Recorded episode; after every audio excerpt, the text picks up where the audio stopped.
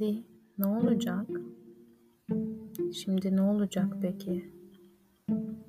E şimdi ne olacak? Şimdi ne olacak podcast'te? Hoş geldiniz. Bir varmış, bir yokmuş. Evvel zaman içinde, kabur zaman içinde. Develer tellal, pireler berber iken. Ben annemin meşini tıngır mıngır sallar iken. Bir zamanlar İlas adında genç bir kadın varmış. Ayyuka adındaki cadılar ülkesinde mutlu bir şekilde yaşarmış. Buraya cadılar ülkesi denilmesinin nedeni de herkesin birbirine eşit davranması ve bir haksızlık karşısında hep birlikte seslerini çıkartarak haklarını aramalarıymış. Bazen bu sesler ayyuka kadar çıkıyormuş. Zaten ülkenin adı da bundan geliyormuş. Ayyuka'da İlas'ın pek çok kız kardeşi ve erkek kardeşi varmış. Herkes burada bir işin ucundan tutarmış. Aynı zamanda bilim, sanat, kültür alanında birçok çalışma yürütülürmüş. Kötülüğün olmadığı bu ülkede büyüyen gençlerin pek çoğu başka ülkelere bilimi ve kültürü öğretmek için süpürgelerini alıp yola koyuluyorlarmış. İlas'ın uzmanlık alanı da toprakmış bitkiler, tohumlar üzerine pek çok çalışma yürütüyormuş. İlas sahip olduğu uzmanlıkları yaymak için Ayyuka'dan ayrılıp bir sahil kasabasına gitmiş.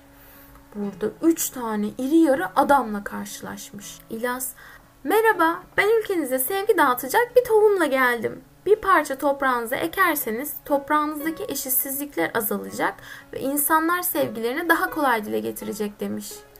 Üç adam aynı anda öfkeli bir şekilde sen kimsin de toprak hakkında konuşursun. Kadınlar burada böyle işlere karışmaz. Kadınların işi mutfaktır, temizliktir, çamaşırdır demiş. Toprak işi erkek işidir. Çünkü onların aklı daha çok çalışır demiş. İlas şaşırmış. Ne diyeceğini bilememiş.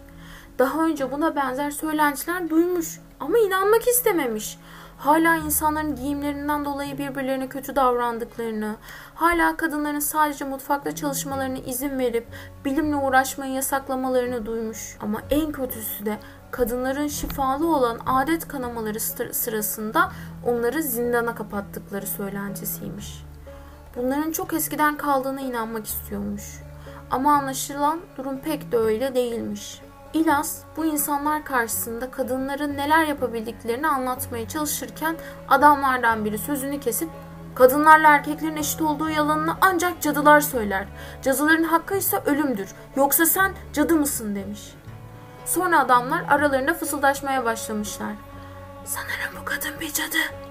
Onu öldürmemiz gerekiyor demiş. Fısıldaşmalar son bulduktan sonra aralarından biri hep buradaki düzeni bozmaya cadılar geliyor. Biz buradaki düzenden mutluyuz. Kadınlar bize yemek yapar, biz de çalışırız demiş. İlas bu seslerden ve adamların üzerine yürümesinden korkmaya başlamış. Kendini çok yalnız hissediyormuş. Bu adamların söylediği cümleler sanki gücünü kaybetmesine neden oluyormuş. İçindeki ışık yavaş yavaş sönüyormuş. Tam bu sırada kalbinden bir ısı yayılmaya başlamış. Donmuş bedeni yavaş yavaş çözülüyormuş kulağına bir fısıltı gelmiş. Asla yalnız yürümeyeceksin. Bu ses çok sevdiği arkadaşı Türkan Saylan'ınmış. İlas silkelenmiş ve fısıltılar ayyuka çıkmaya başlamış. Sırayla sevdiği arkadaşları Fatma Aliye Topuz, Leyla Gencer, Sabiha Gökçen, Behiye Kemal'in seslerini duymuş. Kalbindeki ısı artık bütün bedenine yayılmış asla yalnız yürümeyeceğiz, asla yalnız yürümeyeceğiz diye bağırmaya başlamış.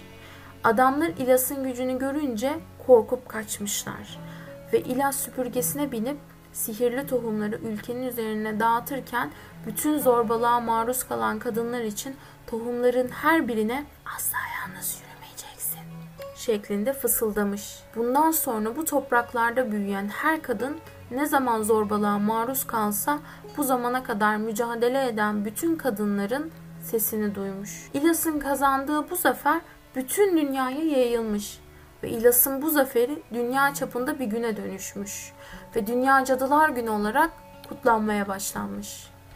Hepimizin Dünya Cadılar Günü kutlu olsun. Cadılıktan vazgeçmediğimiz günlere.